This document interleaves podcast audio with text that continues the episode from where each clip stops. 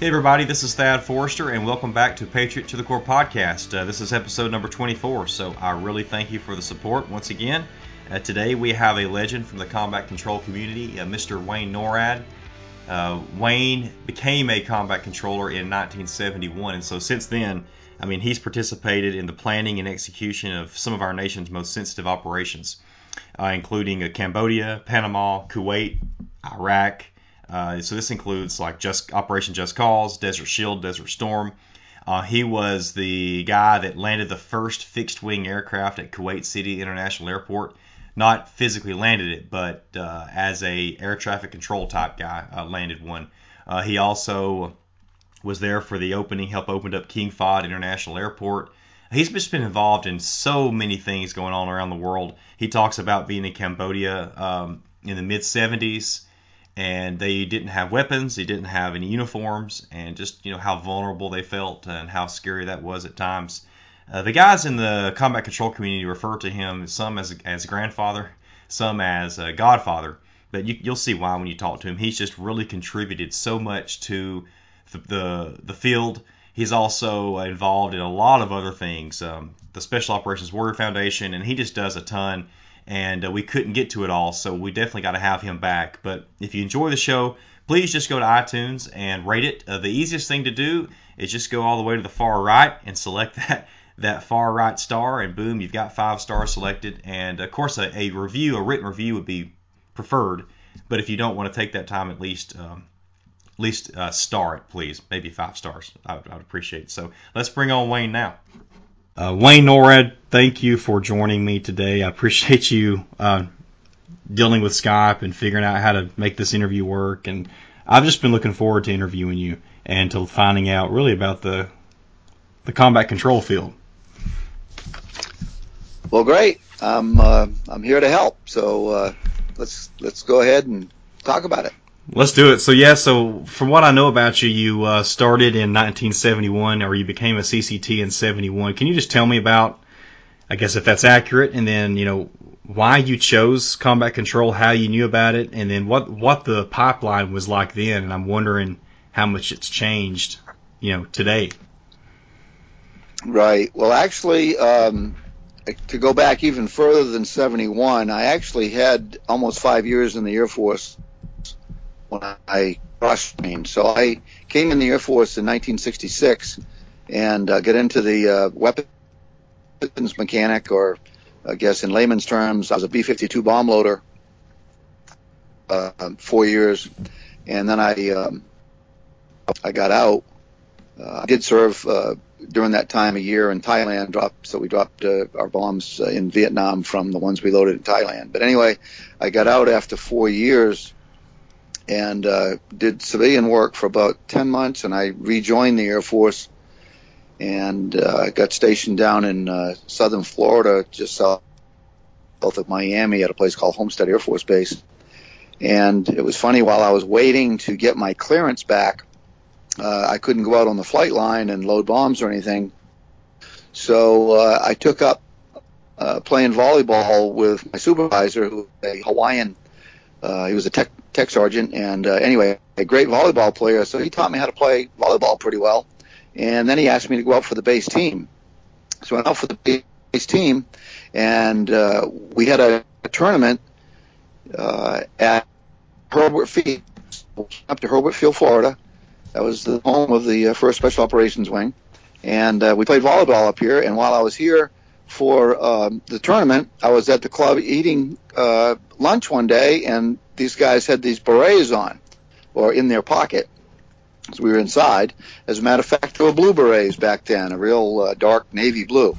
And they had their uh, parachutist wings on them. So I asked them what they did. And uh, one guy in particular took a lot of interest in me and uh, sat down and we talked for probably 20, 30 minutes. His name was Roger Clare. And uh, I went back to uh, Homestead Air Force Base and put my retraining paperwork in. So I got accepted. It was a not a very hard PT test at the time, but I wasn't into a lot of PT, having been out of the Air Force for about a year and so on. So anyway, I did pass that test, but uh, my actual first uh, school in the pipeline was parachute jump school. It was at Fort Benning, Georgia, just like they do nowadays. And then from there, I went directly to air traffic control school at Keesler Air Force Base in Mississippi. And that then was all it took to get put on a combat control team. So I'm back to Homestead Air Force Base and I'm waiting for my assignment because they didn't have a team there. And I waited and waited, and waited, and long story short, I had to go to my first sergeant and my commander, and uh, they got involved and they ended up getting me an assignment to a combat control team, and that was Pope Air Force Base, my first assignment. And I showed up there in uh, January 1972. Um, I can explain a little bit later, uh, maybe in the interview, but uh, I went about two weeks later off to combat control school and uh, I, I, finished that and came back to Pope. Um, back then, the career field was actually a, um, if you will, a subdivision of the air traffic control career field for the Air Force. So what they did was you had a specific career field number, and at the end they added a D, a Delta D uh, letter, and in the beginning they added a P, which was for parachutist status. So I was a P back then, 272, uh, whatever your skill level was. Um, I'll just say X is zero and then D. So uh, anyway, uh, I finished combat control school and uh, started working the drop zones and so on at, at Fort Bragg. And then I um, went off to survival school uh, at Fairchild. And then later I went to a uh, deep sea survival, water survival, back down at Homestead in Florida. And then I did go to uh, Arctic survival up in Alaska at Eielson Air Force Base. I also attended a jungle survival down in the Panama Canal Zone. Uh, but those weren't required to be in the career field. And if you noticed, I didn't say I went to free fall school or uh, combat dive school because th- those were not required to be a combat controller uh, like they are today. So I actually, uh, five or six years later, ended up going through both of those schools uh, about six months apart. So, so the pipeline, I guess, total training. What was it back then? Was it less than a year? Um, to get on that team before I even got to combat control school, it was only you know, four weeks at Fort Benning and 16 weeks of air traffic control school. And that was uh, basically uh, all I had to do to get assigned to a combat control team. And then you were a three skill level, apprentice skill level, and then on the team they would send you to these different schools and other uh, upgrade training to get your what we call five level or operator skill uh, level so you could excuse me so you could actually go out and uh, and work you know without direct supervision and uh, have your stuff together so to speak. So um, that was I think about a 12 month process to get upgraded to the five level. Wow okay. Well we don't have a lot of time with you today, so I wanted to get to a few things. Um, I, you know, reading about your, I think this was really when you retired um, it said that you had um, you had injected special tactics capabilities into the formation of our nation's premier joint special operations team, and while developing high altitude, high opening parachute tactics. Blah blah blah blah blah. So do you do you mind? Um, can you explain really what that is? What you did to to help um, with tactics? Uh, I, I, sure. Uh, actually, I was uh, I was on active duty uh, way before I retired. It was at the uh, the unit that we now call the 24th Special Tactics Squadron. Um, I am considered a what we call plank holder there. I was one of the uh, first uh, 16 combat controllers that were assigned to that unit. Wow! And uh, it was basically the um, uh, I don't think it's classified anymore, but back then it was highly classified. It was uh, it was training for counterterrorism. So, as other elite special operations forces were tasked to proficient in the tactics for uh, you know counter-terrorist activities. Uh, we had a small unit uh, that went to Pope Air Force Base. Now, prior to that, there was a unit, and I wasn't part of this, but it was uh, it was a unit that ended up at Charleston Air Force Base. Uh, previous to that, um, I guess to give you a, ba- a background, a history, uh, the um, there was a Lufthansa uh, German airplane that was uh, taken hostage or t- took hostages, and their special operations rushed the airplane and got the hostages, uh, or yeah, got the hostages out safe and so on, and uh, it was a pretty big deal. So uh, the president asked the Joint Chiefs of Staff of the uh, of the chairman of the Joint Chiefs of Staff, basically the top military four-star general, if we had that capability uh, for counterterrorism, and he kind of lied and said, uh, "Oh yeah, yes sir, we do." Well, the next day he called up the army and uh, told the army chief of staff to put a group together to uh, start training for this mission. Uh, that that team now is known as Delta Force. Wow. So at the same time, at the same time, combat controllers were asked to go to headquarters. Back then, we were under Military Airlift Command, and it was under the cover of, of uh, coming up for the outstanding airman and NCO or non-commissioned officer and senior non-commissioned officer and company grade officer of the year.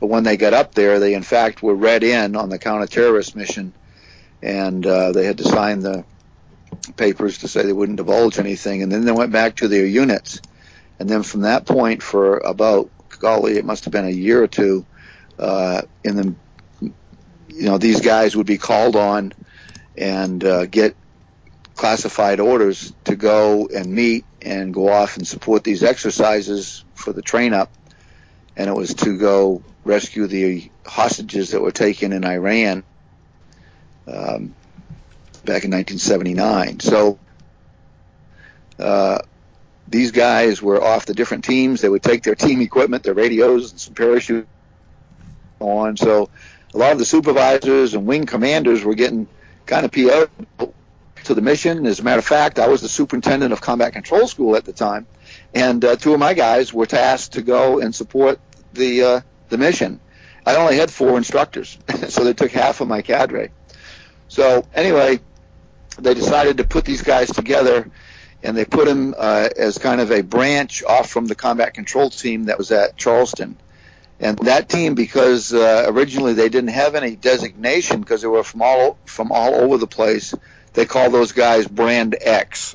Mm-hmm. so that's so then later on, after the Iranian rescue mission uh, attempt failed, uh, the Holloway Commission took place, and there was a recommendation to put a joint force together to train for this kind of thing, and that's when uh, Military Airlift Command put a detachment at Pope Air Force Base. It was called Detachment One Military Airlift Combat Operations Staff, Det One MACOS, and uh, was led by uh, then Captain or Major uh, Coach John Carney. And uh, anyway, there was 16 controllers assigned to that unit in the beginning, and I happened to be one of the guys that was assigned, and became one of the one of the team leaders there.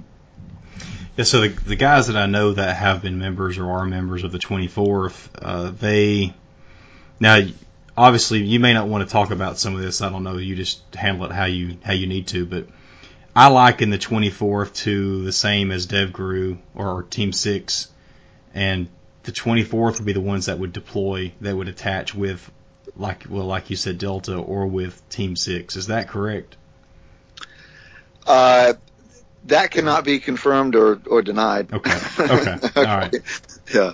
Um, now you were asking about the the HAHO procedures. So what happened is while I was there at uh, One MACOS, um, I took my um, well at first there was two of us.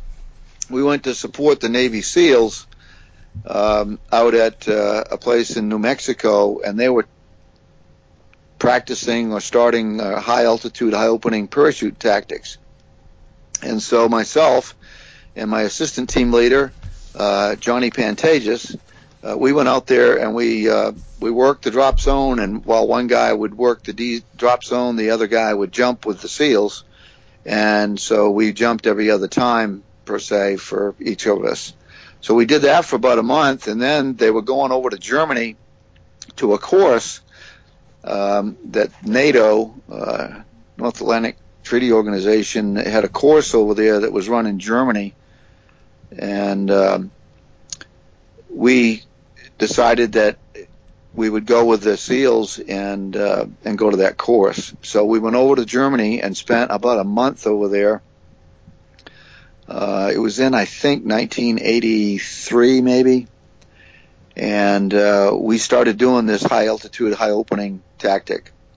So uh, we started low for free fall, uh, or yeah, for Halo, uh, high altitude, low opening. We made a couple jumps at 12,500 feet, and uh, then we started going up higher and started opening our parachutes within five seconds after exiting the aircraft.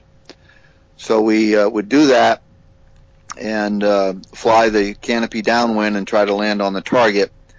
And the higher you got, and the more increase in altitude winds, uh, you could you could travel, you know, further across the country. So uh, to kind of make a long story short, we got all the way up to we were jumping. Uh, we jumped once at thirty thousand feet. We opened our canopy about three to five seconds after we exited the aircraft, and we flew over 25 miles and landed on the target. So, uh, so that's what we were uh, practicing over there. Uh, at the time, East and West Germany was still at odds, so uh, that's why the Germans were training hard in that tactic.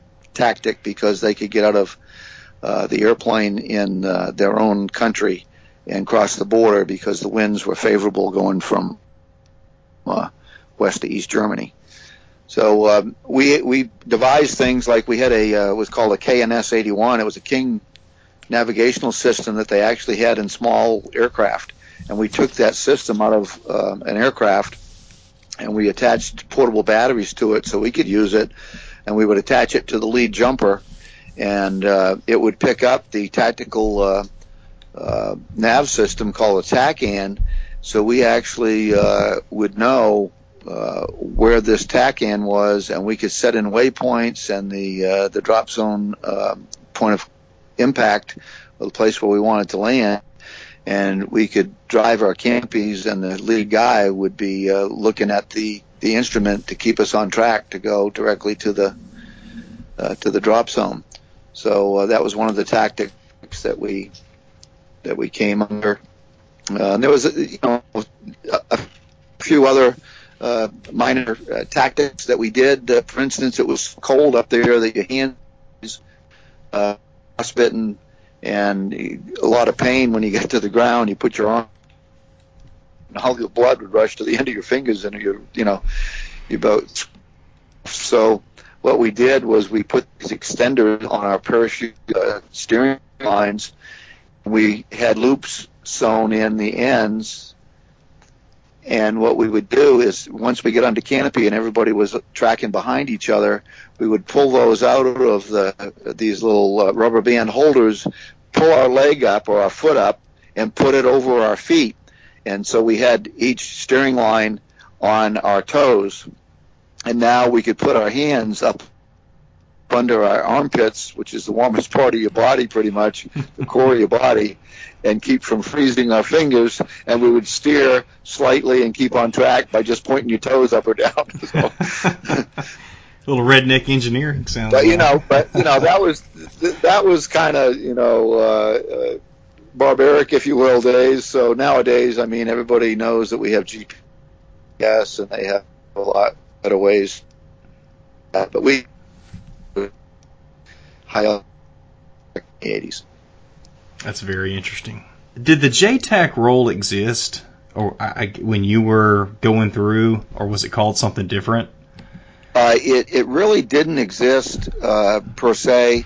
What we did, the only thing that we did was we had a checklist, and we had what we call, they still call it the same thing today, the nine line, um, which is nine uh, lines of information that you would pass to the aircraft in order to drop ordnance or or you know shoot bullets. So that's all we had was uh, the nine line information in case we had to call in an emergency. Uh, you know, call in for close air support in an emergency situation.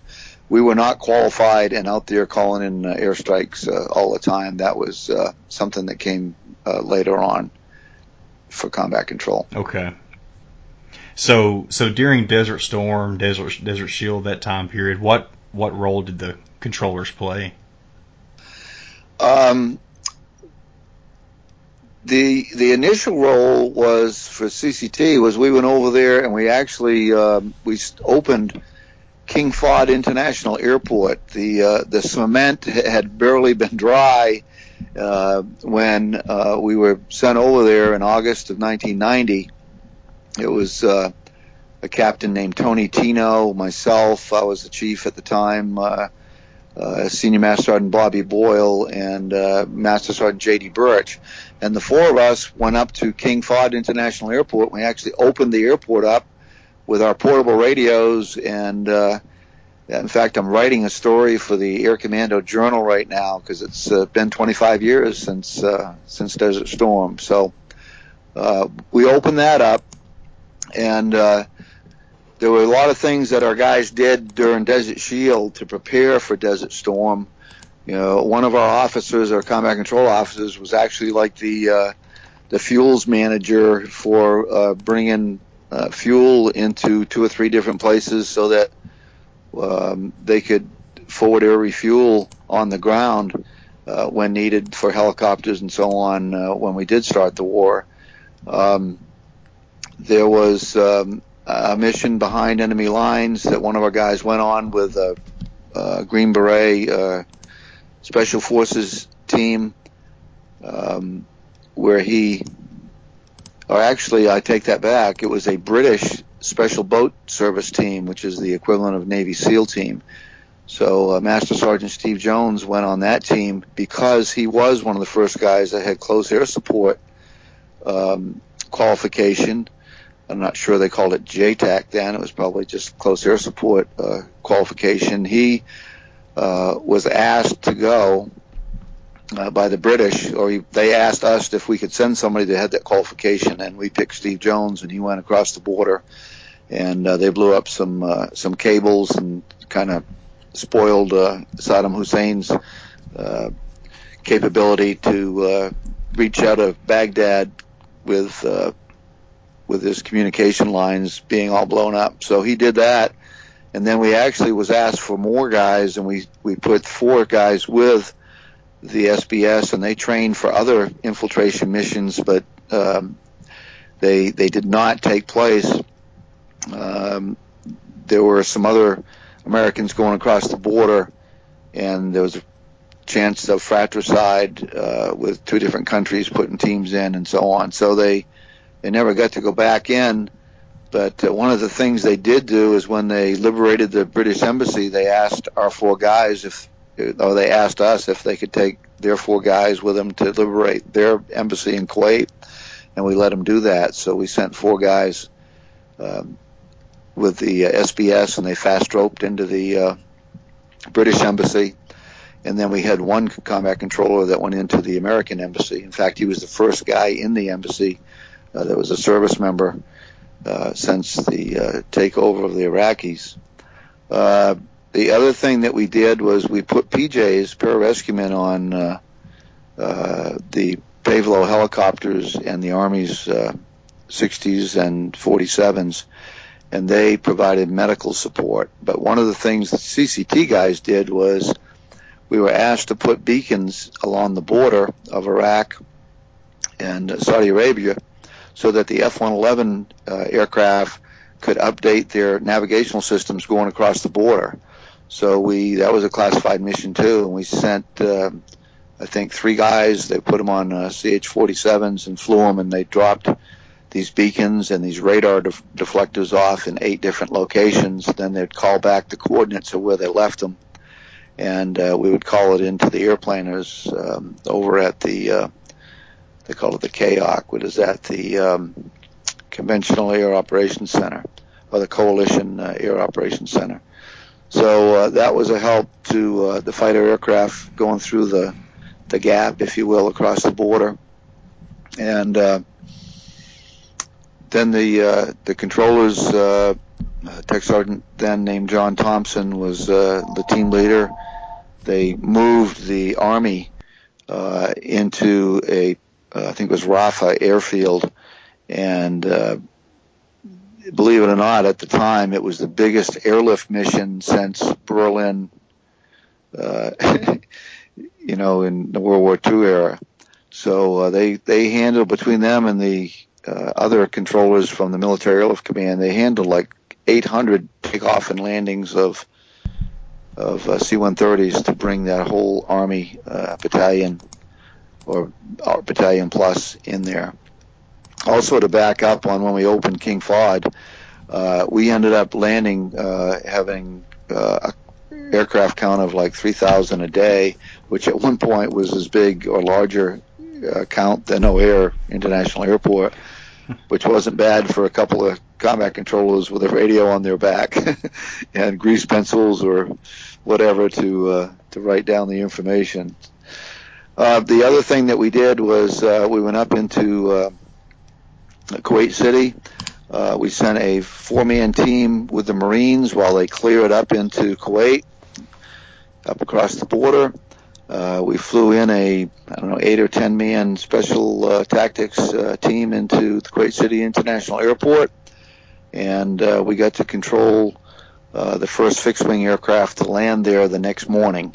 And as a matter of fact, I had the uh, had the honor of being on the radio because I was the only guy forward that was a uh, air traffic control tower rated combat controller at the time. So uh, so I got to control the first uh, fixed wing aircraft that landed at Kuwait City International Airport. And uh, then that day, uh, on the 28th of February, was when uh, the war was declared uh, over. And uh, we deployed back out of there in the afternoon. The military airlift command controllers came in and replaced us. Excuse me. We um, I commandeered a C-130 from the French uh, that was on the on the ramp, and they took us back to King Fahd. And then the next day, we started deploying uh, our guys back to the states. There was one other follow-on mission that's of note. Um, there was uh, the biggest loss of uh, of um, of the war for the Air Force anyway was uh, we lost an uh, AC-130 gunship uh, that was shot down while supporting Marines, and um, it was shot down in January. They finally found where that aircraft had crash landed, and it was just off the coast of Kuwait in the water. And um, after they found it, we actually sent our uh, team up there from the back then we were called the 1723rd Combat Control Squadron, but we sent uh, a team up there and they helped uh, recover the remains of the air crew. Uh, I was not on that mission. I had already returned to the States when that happened. And in a way, I'm glad I wasn't because one of the guys that was on the crew that was killed, uh, Captain Art Galvan, was um, an enlisted combat controller and I was the superintendent and his instructor at combat control school. So I don't think that I would have enjoyed recovering his remains. So mm. um, I was glad that I didn't get that mission. how many were killed that day? Do you know how many were on that plane? Uh, let's see. I think there were, hmm, I think 14, 14 or 16 crew members. Yeah. Spirit 03 was the call sign of the aircraft. Um, it's either 14 or 16 for some reason. I can't remember which number is correct.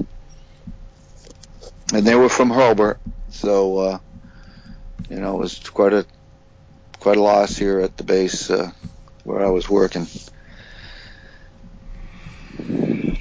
Wow. So in 1989, uh, we got alerted that uh, the president had called for American forces to go into Panama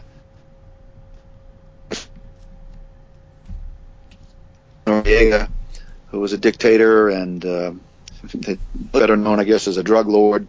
So the mission that uh, Special Tactics had at the time was to uh, seize two airfields, uh, Torrijos Tocumen, the main airport by Panama City, and then another airfield down at uh, a place on the coast called um, Rio Hato. And initially, Rio Hato wasn't uh, one of the uh, hit places, but prior to the mission, there was some uh, defense force, the Rangers, the Panamanian Ranger Force down there had come to Noriega's uh, defense uh, when some things were happening in his country. So they decided that they needed to block that force when coming up there to uh, Panama City. Um, so that mission was laid on, and the this 1723rd Combat Control Squadron was given that mission, and uh, I was the chief at the 1723rd at the time. So um, we we sent a team in there, and then the rest of the uh, or the, the 1724th Combat Control Squadron they went into uh, the main airport. There was also some other combat controllers stationed at Panama at the time, and they had some other non, uh, you know, airborne uh, parachute insertions, but some other uh, taskings, and then we had some other classified taskings where guys were going in uh, prior to the airdrops and so on. Uh, but my mission with our, my squadron was to go into Therese, or to uh, sorry, was to go into Rio Hato, and we did that. It was a 15 ship uh, C-130 formation. We flew out of uh, Fort Benning, Georgia, with the second and third of the 75th Rangers, and uh, I forget how many exactly uh, we had for combat controllers and pararescuemen on those aircraft, but it was probably about uh, a dozen to 16, something like that. Uh, I was uh, attached to the commander of the 3rd of the 75th uh, Ranger Battalion, a colonel named Colonel Hunt, and I was his combat control or special tactics uh, liaison, if you will.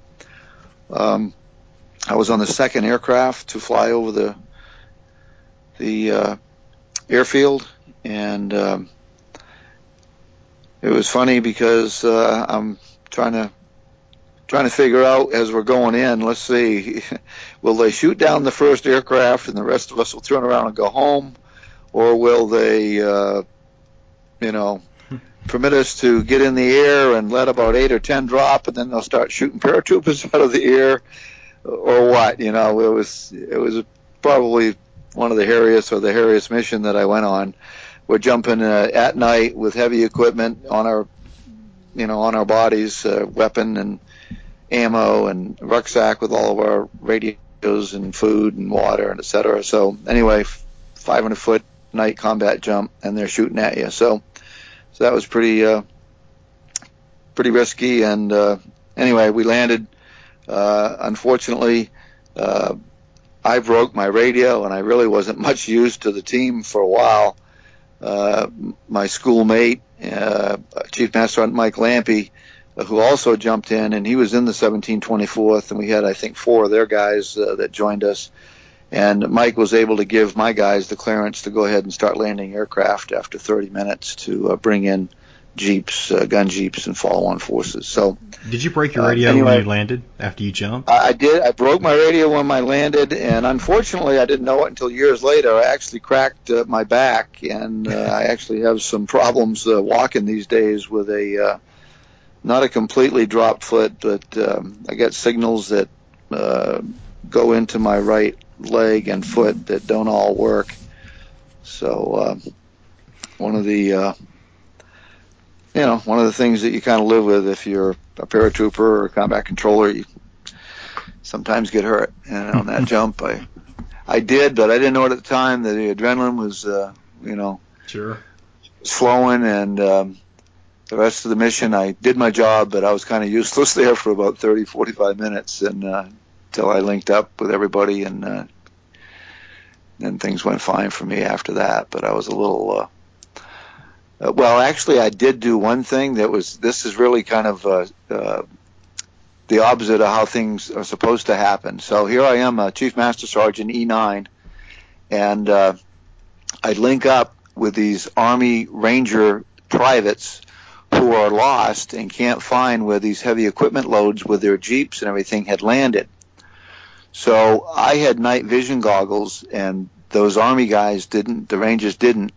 So I also had a map. I knew where I was at, and I was pretty good in map and compass. I taught that during combat control school. So um, I said, "Follow me." So here's an E9 chief as the point man leading the Rangers to their to their loads uh, where they were supposed to have been dropped. And uh, normally the team leader is in the middle of the formation and some young privates out there leading the way. But in this case, it was me. but we got him over there and I helped him out. And uh, then I made it back to the airfield and joined my team and uh, and the Ranger um, Tactical uh, Operations Center and and took over uh, my job uh, with Colonel Hunt there. Was there a feeling when you were uh, deploying in those days that was there a, like a big sense of confidence that you had in just the U.S. forces altogether and in y'all's you know your your equipment and abilities to to really to to take care of any conflict or war in the world? I would say there was. Um, however, at the same time, um, you know, we we didn't we didn't do too well in Vietnam. We lost a few battles over there, so it was always the unknown of what they actually had for forces and how good they were, how well trained they were. Um, especially like in Desert Storm, because we were told they had, you know, all kinds of uh, uh, biological, uh, you know, chemical weapons and uh, and all this, and so we didn't know if they would start firing those at us and you know put germs throughout the air and those kind of things. We didn't know if they had a nuclear capability either. We didn't think they did, but we knew they had chemical capability. So that was pretty scary, and you don't know how that will come out because we really haven't been in a situation where we've had to deal with, you know, going to war in chemical suits and fighting in, in chemical suits. Mm-hmm. And if mm-hmm. you can imagine being in Vietnam or uh, Panama or even Desert Storm, or maybe especially Desert Storm with the heat and everything, those would have been difficult situations if we had to get, you know, chem gear up and try to fight the fight the war. Well, but but really, we were we were confident that we could defeat those forces. Uh, but it was still, you know, in your back of your mind, you know, how many casualties are we going to take? Am I going to lose any of my friends? Am I going to get killed? Am I going to leave my family behind without, you know, their dad or their their husband and so on? Yeah. How, how long were your deployments typically? Uh, they actually were not all that long. Now, I before I became a combat controller, I was um, I was in Thailand for a 12 month tour so I was gone from my family after we had our first child. Um, I was gone for the 11 of months of my child's birth, so she was almost a year old when I got back to the states. Um, deployments, I really didn't have a lot of deployments. I had a lot of what we call TDY, temporary duty for training and for schools, like all those survival schools I went to, and free fall school and dive school. Those were all, you know, away from home, away from the family. Um, now I did deploy um, down to Panama, um, and even before that, when I was stationed in the Philippines, we did missions in Cambodia. The war supposedly was already over. We had a classified mission where we go into Phnom Penh, Cambodia. Uh, we weren't allowed to take weapons in. We were in civilian clothes, so that was a pretty scary situation too, because the enemy was pretty close to taking down the whole country, the people that we were supporting, and we didn't even have a way to defend ourselves as far as having weapons.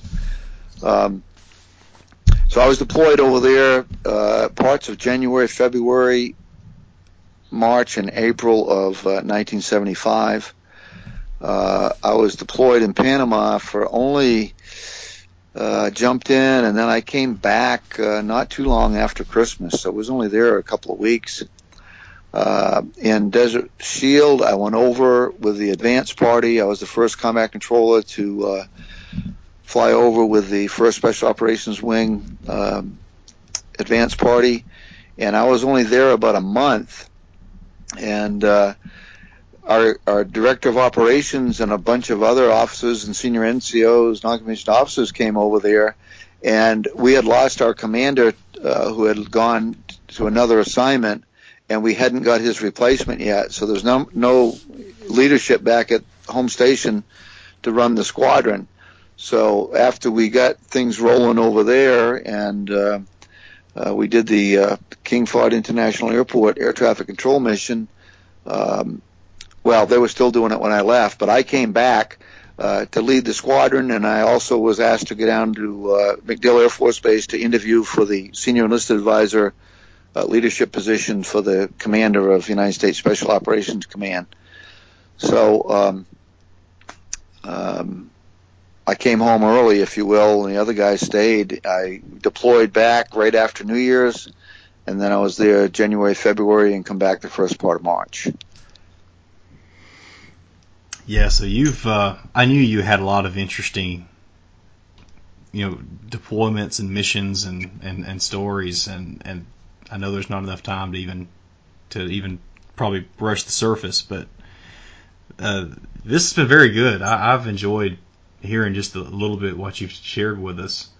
Uh, maybe we'll just make this um, make this a part one, and we'll do another a part two another time, Wayne, because it's we've actually got okay. a little bit of time in here. But it's I mean it, I've really enjoyed it and appreciate you sharing what you've done and in these different wars and conflicts and and how you've been kind of a um, you led the way in, in several instances and. I mean, how different sure. would you say the, the combat control field is today than it was when you were in? Um, I would say, for one thing, to be to be perfectly honest with anybody, when I first joined combat control, I thought it was a lot a lot more than what it really was, and I was a little bit disappointed.